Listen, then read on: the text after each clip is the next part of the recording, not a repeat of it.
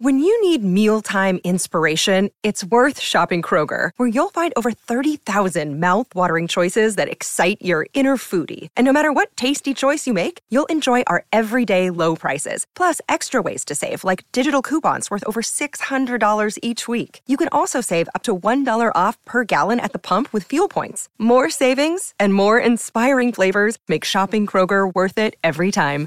Kroger, fresh for everyone. Fuel restrictions apply. Another day is here, and you're ready for it. What to wear? Check. Breakfast, lunch, and dinner? Check. Planning for what's next and how to save for it? That's where Bank of America can help. For your financial to-dos, Bank of America has experts ready to help get you closer to your goals. Get started at one of our local financial centers or 24-7 in our mobile banking app. Find a location near you at bankofamerica.com slash talk to us. What would you like the power to do? Mobile banking requires downloading the app and is only available for select devices. Message and data rates may apply. Bank of America and a member FDIC.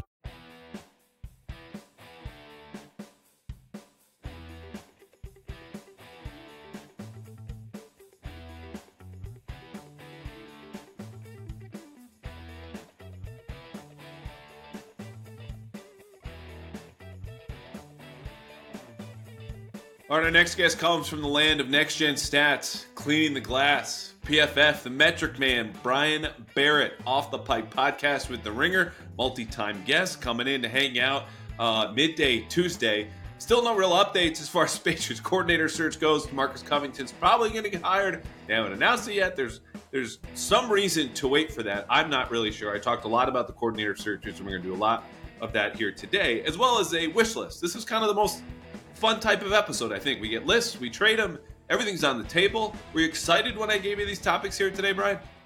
I was indeed, Callahan. I think we're going to have a lot of fun with this, and I'm kind of sad in some sense, not with the list. The list is going to be fun, but the fact that like the NFL season is over. We don't have yeah. two games in the same day anymore. And it was just, I had so much fun. I don't know about you during the playoffs. I know there were some bad games, but I thought there were some classics. Green Bay, Detroit was awesome. Excuse me, Detroit versus LA was awesome. Detroit last week, that conference championship game was awesome. I thought that the Green Bay game against San Francisco was awesome. I thought we got a ton of entertaining playoff games, and now it's just back to reality that, hey, the NFL season is over. And it felt like after the Patriots season wrapped up, like, oh, this is going to be a ton of fun. We get to watch playoff football. And now it's it's over, unfortunately. Yeah, uh, try telling that to members of my family who do not believe there's an off season. Uh, part of the fix of this podcast, uh, travel to the combine and then owners meetings and lots more going on. But look, I would rather be busy. We're always talking football in some capacity, but I'm with you in that it always comes to Super Bowl and you're excited, like, oh, the Super Bowl's here, and that also means, oh, that's the last that's the last game for for seven eight months. Oh, okay, well that that kind of stinks. But uh, long way to go. We'll talk a little bit of Super Bowl next week. None of that today. As I mentioned, the Patriots have unofficially promoted Demarcus Covington, according to reports, expected to be their next defensive coordinator. If you've been listening here, uh, that is no surprise to you. Patriots offensive coordinator search is up to 11 candidates. Clint Kubiak is the uh, pass game offensive pass game specialist, a, a, role. Did you know that was a, a title anywhere in the league? No, I didn't. But if he's somehow related to the Shanahan tree, and of course hmm. we know that he's related to Gary Kubiak, who's his father, correct? So yeah. when you look when you look at it from that angle, that that feels okay for me that they're interviewing a guy that's connected to Shanahan because everybody that works for Shanahan McVay, they're good at their job. So I'm okay with it. But what was Mike McDaniel? Wasn't he run game coordinator or something? Well, those have become more popular, and I think a way that allows coaches to, you know, give unofficial promotions. Like you're not just the running backs coach, you're coordinating the run game, which is still revolving around the running backs, but it just when I read that title, offensive pass game specialist, it struck me as something Stephen A. Smith would say, reaching for words when he doesn't know the coach's exact title, and so he just makes one up. Uh, it just screams thesaurus. The other guy who they interviewed uh, or planned to interview, Raiders pass game coordinator Scott Turner, used to be the OC in Washington. Before that, interim OC in Carolina and quarterbacks coach in Carolina.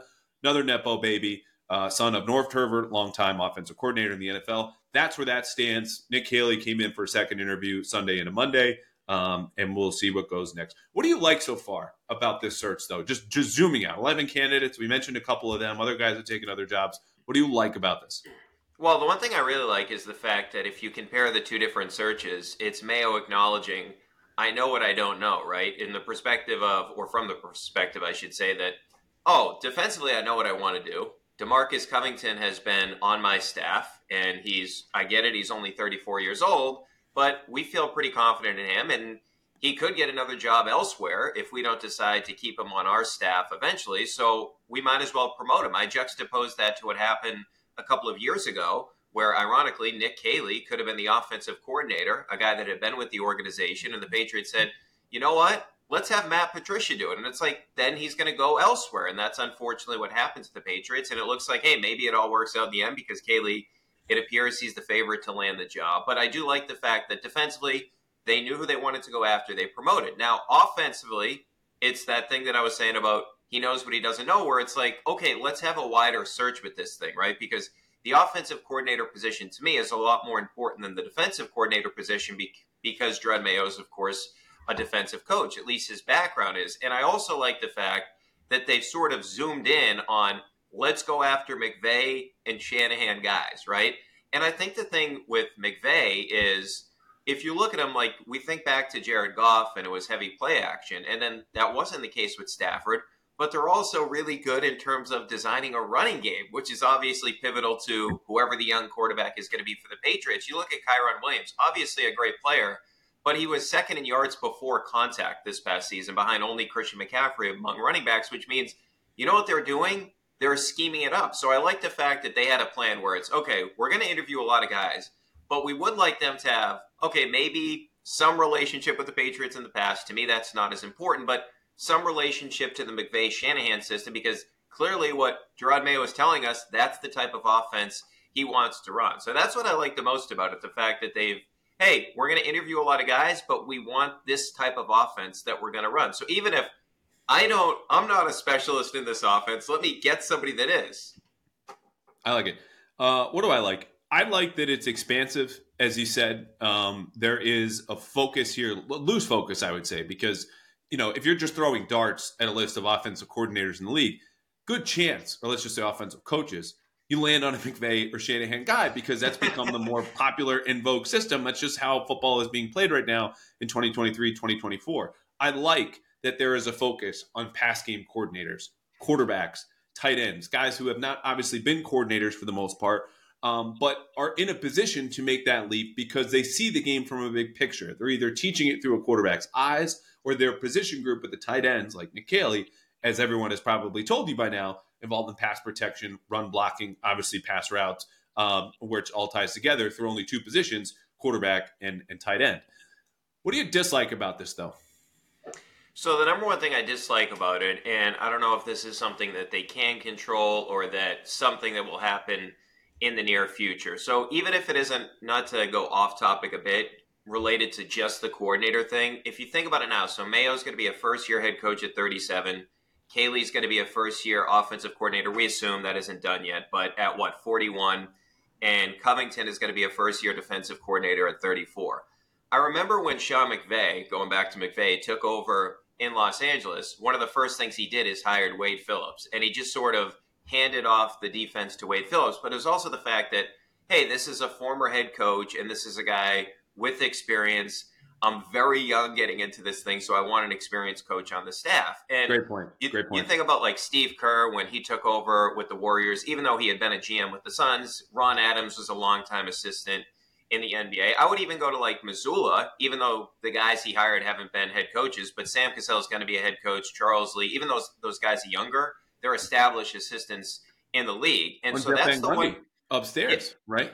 Right, true. Van Gundy's in there too as a consultant. So that's the one thing. And you go back to last year, it's just like they had Ime's staff, and none of those guys were on Joe's staff. Not that this is the same thing, but you get the point. It's just the fact they don't have that like veteran guy. And I wonder if Mayo goes out and seeks that type of person because I do think the in-game stuff you don't really know what it is until you get into it, right? Like, and that's why like I'm interested to see is Demarcus Covington calling all the defensive plays because I want Mayo to be super focused on the in-game stuff. Even Kyle Shanahan, one of the guys that we consider to be one of the great coaches in the NFL, he messes up a lot of in-game stuff. He has a lot of like clock management issues. We saw it as re- as recently as two playoff games ago where there were a lot of questions with him and he would have been heavily criticized if they lost that game. So I am wondering And I don't really want it to be Josh McDaniels. I don't really want him to be the guy that's doing that because as a head coach, he wasn't really great at that type of stuff in terms of organizing a team.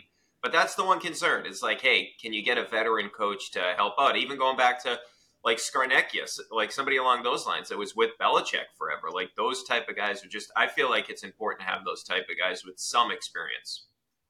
For sure. And I'm glad you brought up McDaniels. I talked about him a week ago with Jeff Howe, wrote about him as look, if he's available and we know he's interested in staying in some capacity, I'm not saying he's committed to the Patriots, he's going to consider all of his options. Like he he is the rare guy in the Venn diagram of coaches who have experience developing quarterbacks, serving as an offensive coordinator and want to be here. Like he's in the middle. That's a sweet spot of what you want. Um, th- there's been nothing on that front. And I said in my last episode, I've got pushback. I want to share that again here now that it was more of a reading the resumes, going, he would make sense more than Nick Caley. He would make more sense than even Zach Robinson, who now lands in Atlanta. The second thing is, you know, I, I want to couch the dislikes, right? Because the offensive coordinator search has only officially been launched now for a little over a week. And I said last episode that I'm getting a little worried about this because, you know, at some point, like when you get to the 12th or 13th that they continue to expand this search, like they're not going to be all that different. We have a point of diminishing returns here. Like the, the 13th person that you date is is that different from the 1 through 12? Like what are we learning here? What do you want? You kind of know at that point what you want. And what I've seen with this group is not only okay, continues to expand, how much are you really gaining from that? There are not many quarterback developers, which again was the primary reason, in addition to McDaniels probably wanting to stay local. He's been local, he's been in New England, is a case for him. Okay. We understand the head coaching background. And when I look at this list, you know, Caley didn't develop any quarterbacks. Zach Robinson coached quarterback. He played quarterbacks, not on the table anymore, but never really developed anyone. Shane Waldron was a big name, maybe the top name in this list. And they got an interview with him, but he bolts to Chicago. And so, again, it is a little bit early. I'd say in a couple days, if you want to raise some red flags, sound some alarms, I'm fine here. They're just trending in a direction where I don't see a lot of guys who have a history of developing quarterbacks. The big fish have all swam off to other different areas and then you're looking for guys in this tree but you're not settled on any of them yet. Like that's it's it's in this weird gray area where i want to make sure that i'm clear about the lack of inactivity i don't think is a problem as far as signing someone because you'll get panic everywhere. Like listen to talk radio. They're just upset they don't have anyone concrete to talk about. Why haven't they signed anyone? I'm just saying the people that they have talked to what, what is it Jerrod Johnson the texans quarterbacks coach? I look at him who's developed quarterbacks can you name any other? Like Clint Kubiak even worked with Kirk Cousins uh, when he was the OC in Minnesota. Like there just aren't many guys that go, you know, Tanner Engstrand, the pass game coordinator from Detroit, really developed Jared Goff. How much of that was Ben Johnson? Th- those are my concerns. Is the best way to put it here early.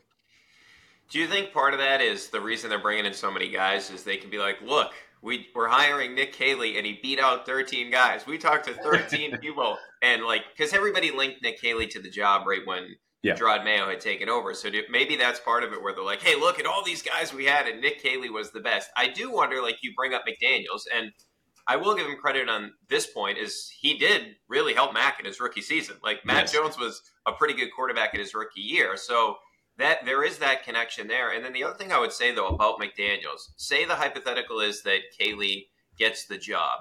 Would McDaniels want to do something else that is not offensive coordinator? And if so, would that be all right with Caley? Like, would he feel like, oh, I don't have the power with the offense, right? If Josh McDaniels is, say, some sort of advisor to the head coach in Jerod Mayo, would he sort of overrule what Nick Caley's doing? So I wonder if that's part of it too. Can you have McDaniels and a guy that's trying to establish himself as a young coordinator, and then you have Josh McDaniels talking to the quarterback too? So I want because Josh McDaniels, like, say what you want as a head coach, which he was horrible, but maybe that would be something where it's like hey, we're trying to install our system, and Josh wants to install his system, which obviously we know is different than, I mean, different than what Shanahan and McVay like to do. And it's really like in the Brady era, it really morphed into different things from year to year and even from game to game. But I wonder if there's uh, too many chefs in the kitchen if you have both those guys on staff.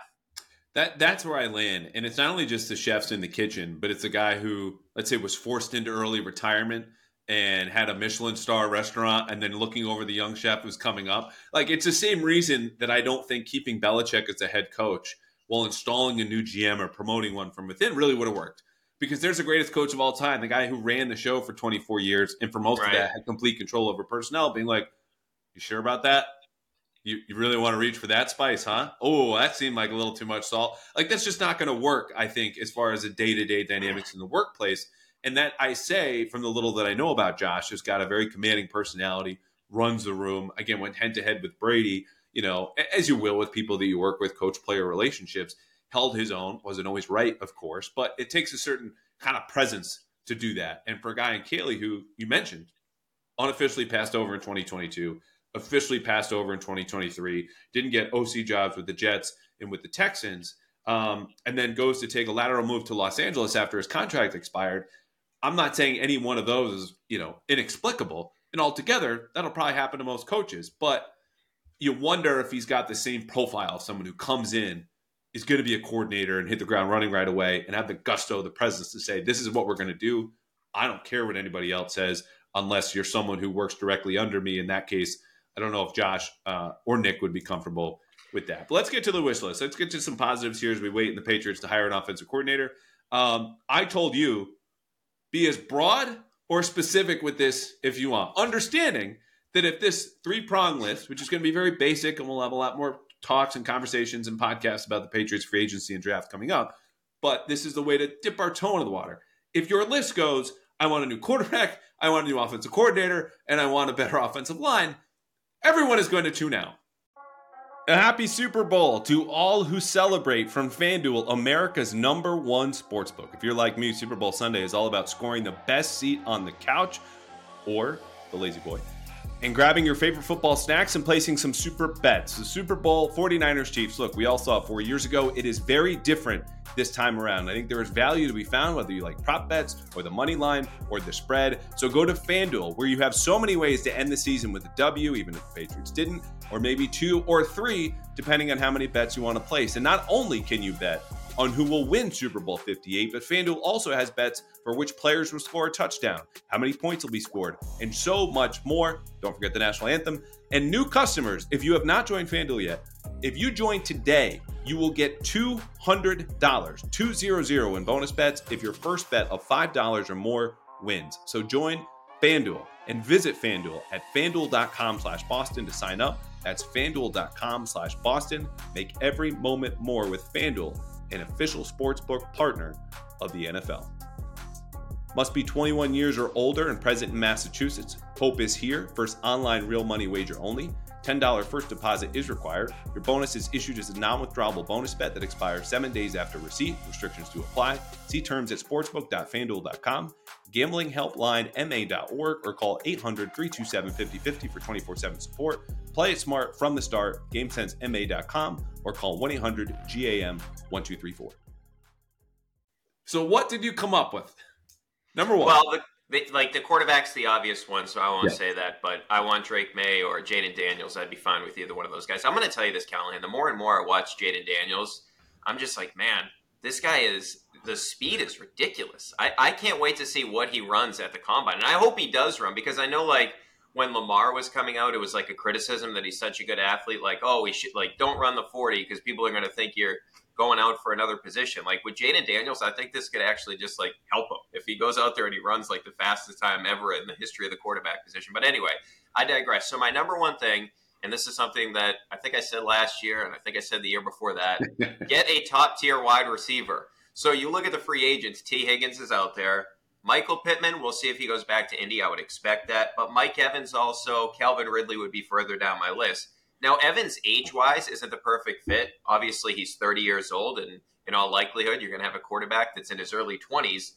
But 13 touchdowns, and he was really, really good in that playoff game. And what's unique about Evans is if they don't get something done in Tampa, he's not one of these guys that it's like, oh, maybe he wants to go somewhere and win a ring. He already did. He did that with the Brady guy. He doesn't need one. So if you just give him the most money, like they didn't do with DeAndre Hopkins, maybe he'll come to the Patriots. And then so I think about Higgins. To me, it feels like he out of this group is the most gettable, just because I feel like if you're Indy, I don't know how you don't keep Pittman. I mean, he's one top six in receptions, top six in receptions per game. I just think you have to keep him. But with Higgins, one of the things I look at, 14th in yards per reception, 15.6. The average depth of target was also in the top 30. He's six foot four. and he's I know at times he can be a contested catch guy, but he he also he's at 5.6 yards after a catch per reception, which was tied for 17th, so he can be a game breaker as well. And the reason I say he's the most gettable is they've already paid Burrow, and they're going to have to give Ja'Marr Chase a ton of money. I don't think you can pay two top tier receivers. So I do think that the Patriots are going to have an avenue to get one of these guys. And to me, I would love Higgins, but if they can't get Higgins, I would settle for Evans because he can certainly help a good uh, a young quarterback develop. I mean, having a receiver like that, he catches everything. I know he has some drops, but I mean, you can just throw it up to him throughout the game. Brian, it's very kind of you to settle for Mike Evans, a person yeah. who's had 10 straight 1,000 seasons.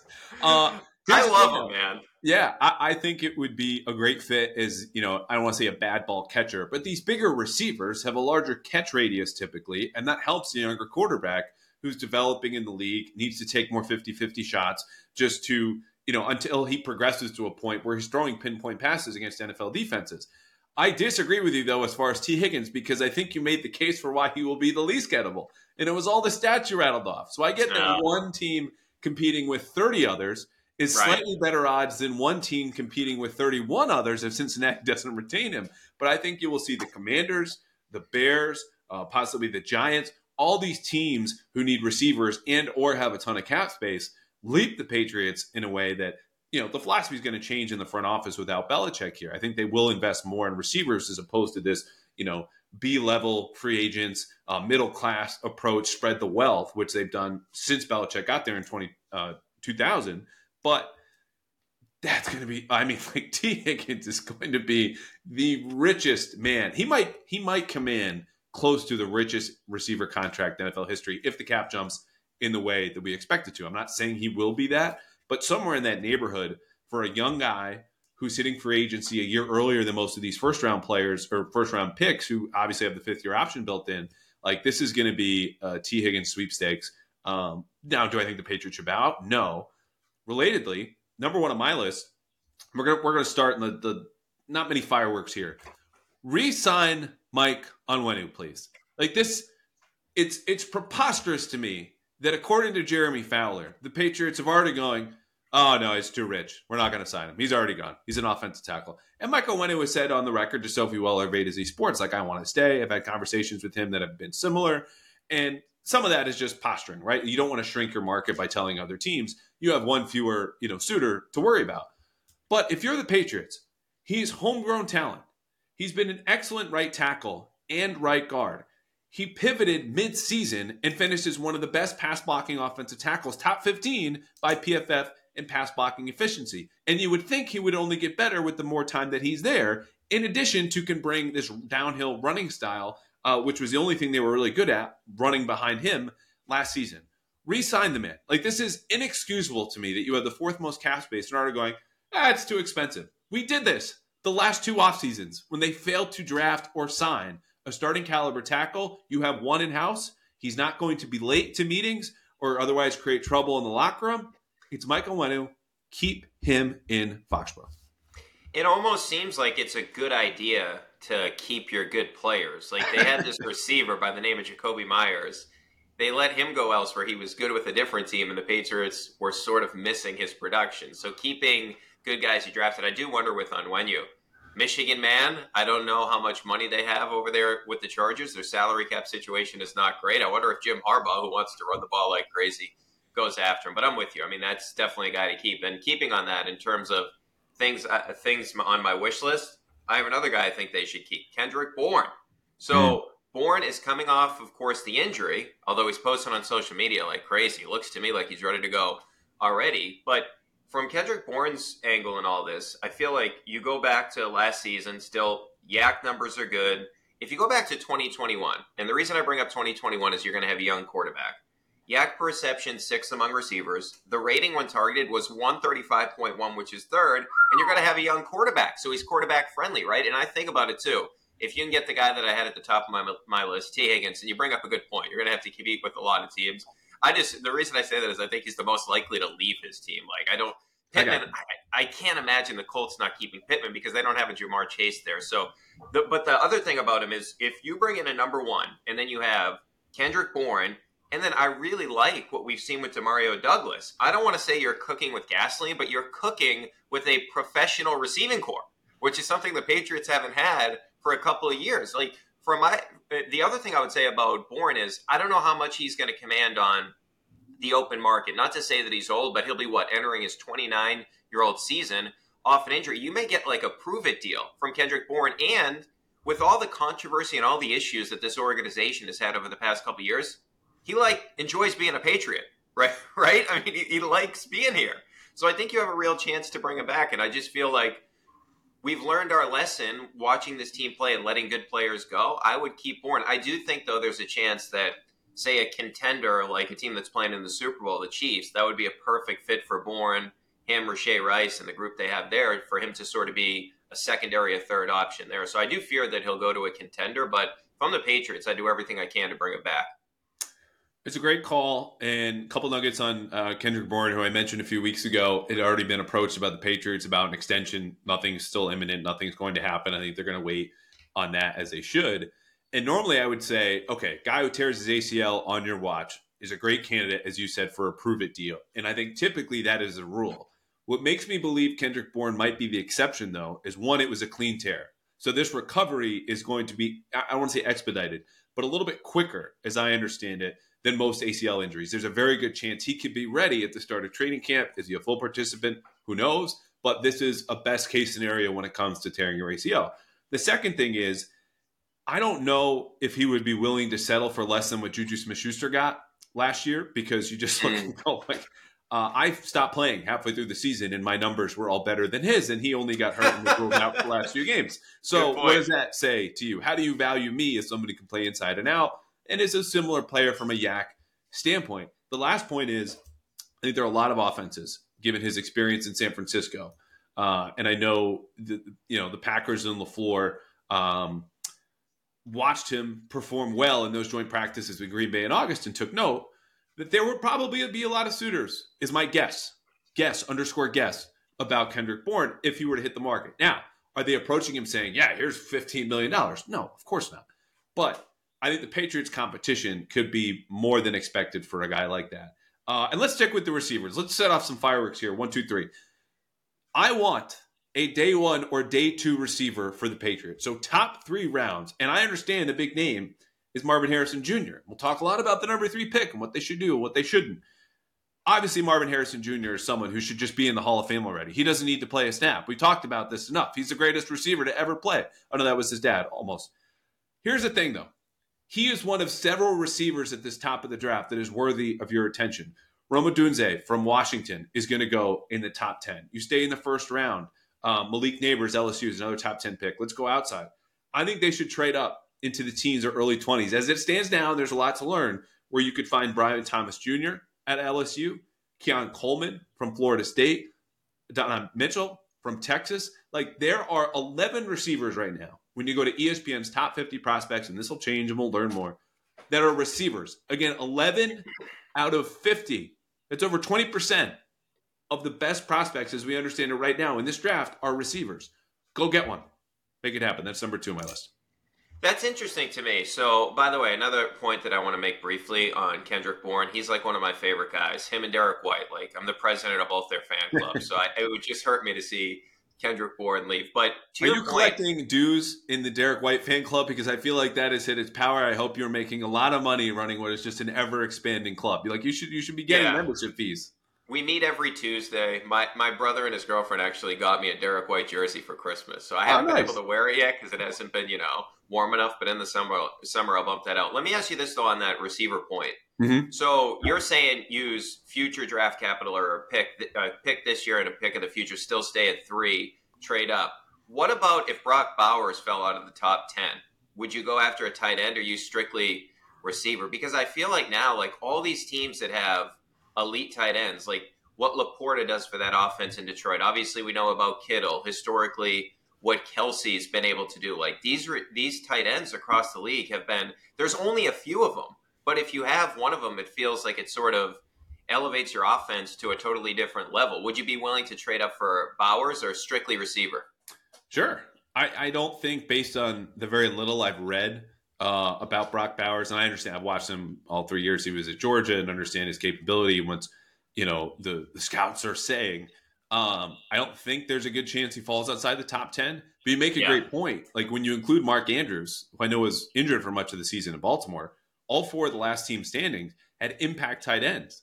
And it's obviously for the most part as run blockers as well as receivers and the kind of gravity they have over the middle of the field where you need to win in the modern NFL. So yeah, of course I'd be up there. I think he's more of a receiving tight end. He's not really known as you know this six offensive lineman. That's not the position as much. Hasn't been for ten years in the league. But yeah, I definitely definitely consider Brock Bowers. Yeah, and uh, you're probably right. He doesn't get outside the top ten, but even like what Njoku when he started to play well, when Flacco was there, what he meant to that offense. All right, so I'll get to my last one in terms of my wish list here. I do want a uniform change. Okay. yes. I, yeah. Ideally, I'd like to go back to the Pat the Patriot. Second on my list would be the Bledsoe '90s. Third on my list would be the Brady era ones. Are just clean. They're they're mm-hmm. not my favorite uniforms, but I'm just at the point now, or if you want to switch something else, but I'm at the point now where you look at these uniforms and they're just wearing the Color Rush uniform from a couple of years ago as their primary home uniforms. I think they're atrocious, and especially when it's like the all navy. I talked to James White about this on my pod. He's like, "Yeah, we thought they were cool for the Color Rush, but not wearing them every game. Like every once in a while, okay, but I hate their uniforms. I think they're in the bottom five of the NFL. Okay, dress like you want to win. Look at look at the Niners, some of the best uniforms in the NFL. Heck, I like the Chiefs uniforms. I wouldn't put them in the top five, but I don't know. I can't watch these uniforms anymore, Callahan. I just think they're horrible. Now the white ones aren't as bad, but I don't know. They look like they're like youth football uniforms or something along those lines.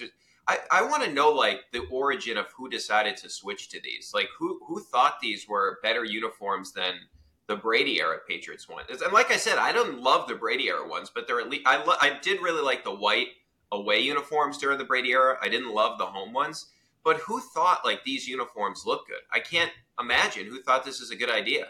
Really quickly, because I've I found I'm in a shrinking minority with this. What did you think of the silver tops in the early Brady era that they wore Sunday night against the Cowboys in 03? I think they played the Bengals with them on maybe in 04. Like it was an alternate shimmering silver jersey.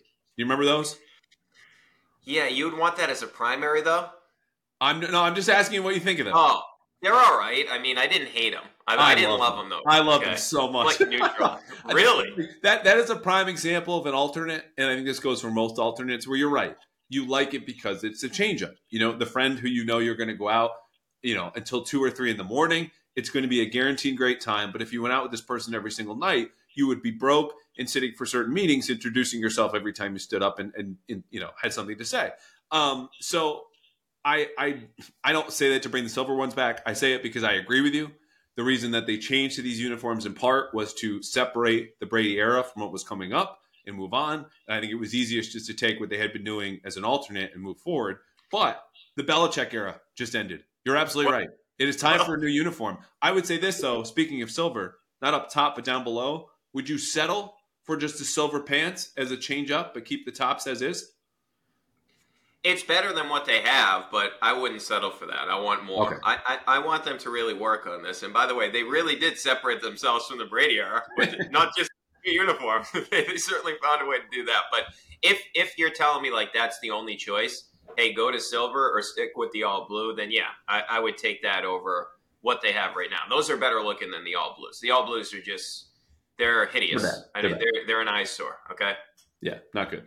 All right, uh, my last point, and I've, I've run out of fireworks because we're going from young 20 greatest athletes in the world playing professional sports to old men who sit in offices. I want consiglieres, Brian, for the coaching staff, for the front office, I want guys who have been in those roles before and spoke exactly what you were talking about, I think loosely, when it came to Josh McDaniels, is just kind of a consultant, a sounding board. I know what this is supposed to look like, but I come from a different background. So the coaching staff, a couple easy names off the top of my head. David Shaw, former Stanford coach, took a couple interviews for head coaching jobs, a lot of history developing quarterbacks, obviously mostly been in college, but that's a guy I would keep on retainer. Say, hey, come out for training camp, come out for the preseason, maybe fly once out or twice. We can also Zoom, which these guys in front offices now, ex-GMs, do a lot of this work from home, where they join in at certain scouting meetings. Be a consultant. Jim Caldwell. Hey, if you want to move to Foxborough, Boston, we'll have you. He's done this before. Yeah. Lovie Smith is another name, more of a defensive guy, but understands the dynamics of a whole staff and can be there for Jerod Mayo. In the front office, the names are fewer, but I think someone like John Robinson, former Titans GM, obviously former Patriots executive, could come in, do the same thing. Scott Fitterer in Carolina, he came up in Seattle scouting system, and I understand the Panthers were a disaster and all that. You also don't know how much roster control Scott had necessarily in Carolina with David Tepper interfering. And so whether it's them or Rick Spielman, who got let go by the Vikings a couple of years ago and has done some media, or Dave Ziegler, uh, who I don't think has a job yet, those are kind of roles and people who could bring different perspective, some more experience, and that I think should be leaned on as the Patriots move forward with inexperienced leader with their coaching staff and what we expect to be the front office.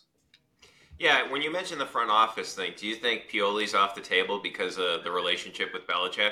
No, I don't, because he has a very good relationship with the Krafts and has been involved with their search process. So I think he's there. I just think uh, Thomas Dimitroff is another name who might fit in well. I think Pioli's just a little too far removed uh, for, yeah. me, for my liking. I understand he worked with Dimitroff in Atlanta, so I guess their their timelines are similar in that. But Dimitroff at least was in, was GM for much longer, had more power and sway there than Pioli did, who's since been doing media. Uh, and Dimitroff has a little bit more. You know, I, I guess I can't say this for Scott definitively, but the Falcons were very invested in you know some uh, data driven decision making and you know analytics. So I think t- t- me saying that makes Thomas Dimitroff shoot to the top of your board. Yes. Yeah, I like him now.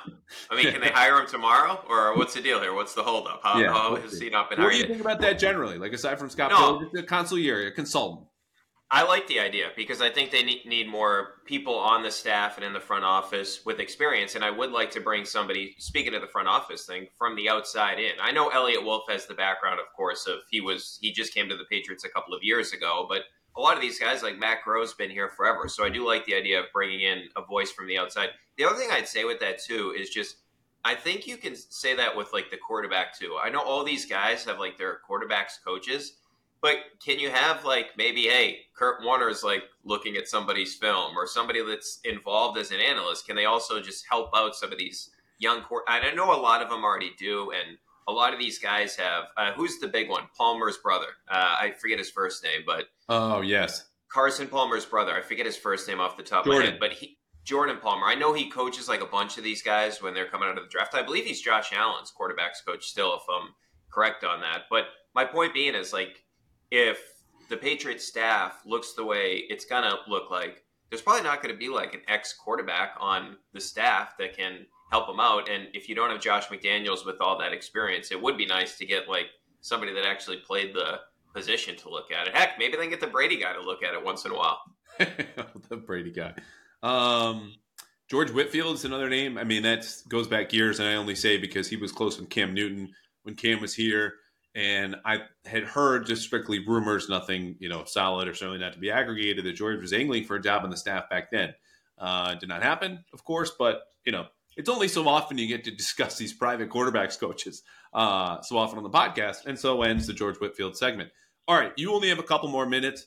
Let's end on something fun. Bill Belichick has just called you, Brian. He says, You work for Bill Simmons, you work for The Ringer, you're a media expert, you've been on the radio side, you've done the podcast side. I'm trying to figure out what I'm going to do next. And it doesn't look like I'm going to be a head coach in 2024, but I'm going to buy my time. I'm going to do some media.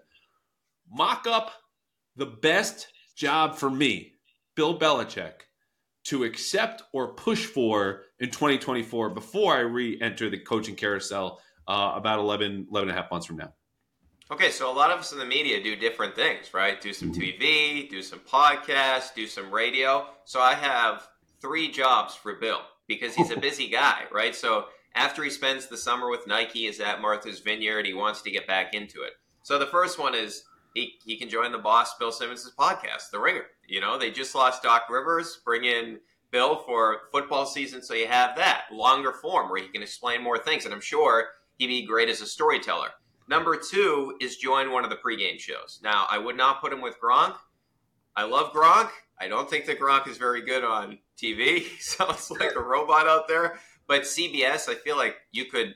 It feels like there's momentum with there's going to be changes there. I would like him to be on a pregame show with a former player during the Brady Belichick era. So Peyton Manning, I know he does his own mm. thing, but that would be cool to hear them talk about plays. Same thing, like he loves Ed Reed. Ed Reed's like his favorite player ever because I don't think he'd be an in-game analyst just because he doesn't have the necessary energy to be able to do that. Like I can't see Bill getting excited like Greg Olsen, who I think right now is the best NFL analyst. Like I can't see him getting excited like Greg Olsen. Now Romo is completely over the top at this point in time, but I just can't see that. And the last one is this, and this is maybe the most juicy: is you're doing these two things, but you're a consultant with the Eagles, the Cowboys, or the Bills because then at least from a storyline perspective from a narrative perspective we're like oh hey Sirianni was kind of on the hot seat McCarthy was kind of on the hot seat Sean McDermott yeah, that guy's got a, a, lot of issues over the past couple years with his team including some of the speeches he gives to his team at training camp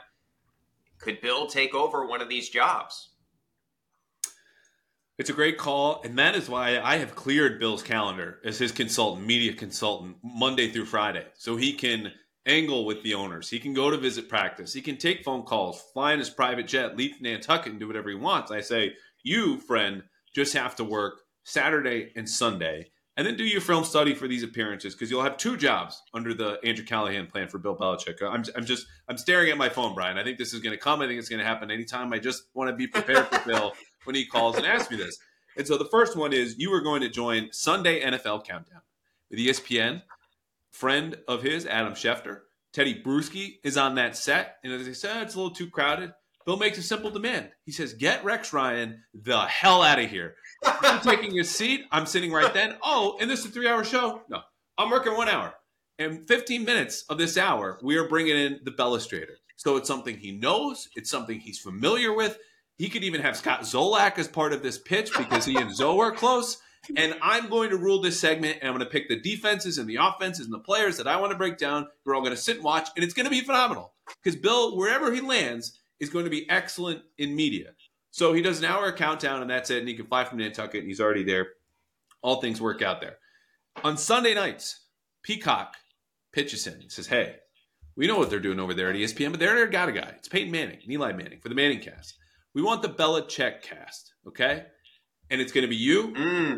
and it could be Zoe, or we'll pick somebody else, and we'll have this alternate stream from all these people who signed up for that Dolphins Chiefs game and still forgot to unsubscribe. They'll just keep it now because you are going to be doing what they do on the Manning cast, but better, okay? And you will have complete control over the rewinds, the plays, anything you want to highlight. Like, and he will dominate that space where it's minimal travel. He can do this from his home in Nantucket, or he can stay uh, at ESPN says, look, you just have to rent out the studio. I'm sorry, that's the deal. I'm Bill Belichick. And they do this on Peacock on Sunday nights. And then he goes back Monday through Friday, calling up Jerry, speaking with the guys of the Eagles. Oh, Terry Pegula, yeah, Sean McDermott, two and four. Hmm? Yeah, well, just you know where I'm at. And he gets to do whatever he wants during the week. But Saturday and Sunday are taken up by ESPN and Peacock in a separate stream, which is not a unique idea. But I think that's that's a sweet spot for him, what he wants to do. What do you think? I absolutely love the Peacock idea, and I I will admit that I use somebody else's password for the Peacock playoff games. It's like it's like one of the only streaming. Yeah, it's one of the only.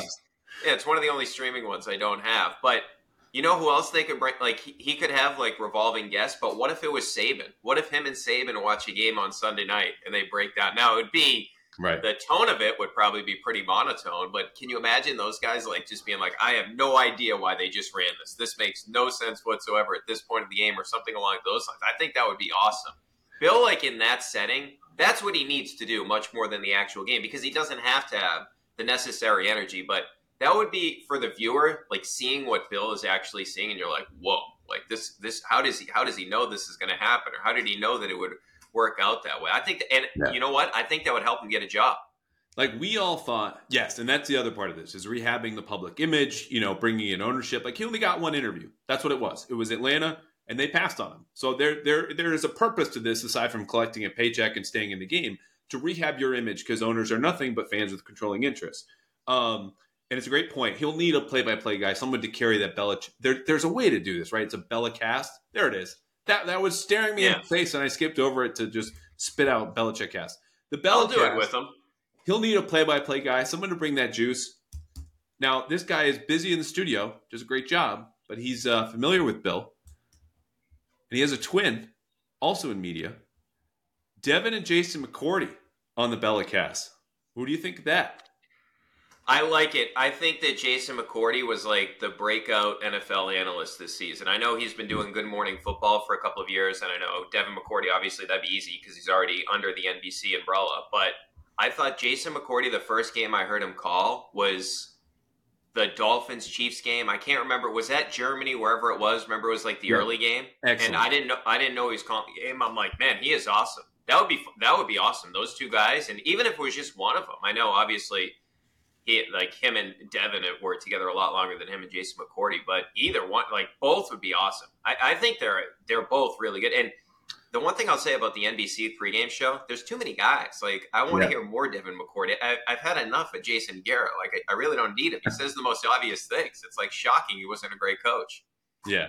Uh, shocking though that he and Bill are close. Uh, they have spent some time in mm. Nantucket and elsewhere, and uh, I'll leave it at that. But hey, maybe I'll reach out to Devin see if we can pitch this idea to him. I don't know how much he would love doing that though. Bill, I have to stress this: if he wants to turn it on, he wants to do a good job. He will blow everyone away. Like we all thought, Romo in 2017 was shocking, calling out plays. Bill on the Bellicast or Bill doing whatever the hell he wants is going to be immediately among the best in that role. Uh, speaking of among the best, Brian Barrett, Off the Pike podcast. You can listen to him on the Sox, the Celtics, the Bruins, and of course the Patriots over at The Ringer doing excellent work. Thank you, sir, for always making the time. Callahan, thanks for having me, man. Enjoyed it.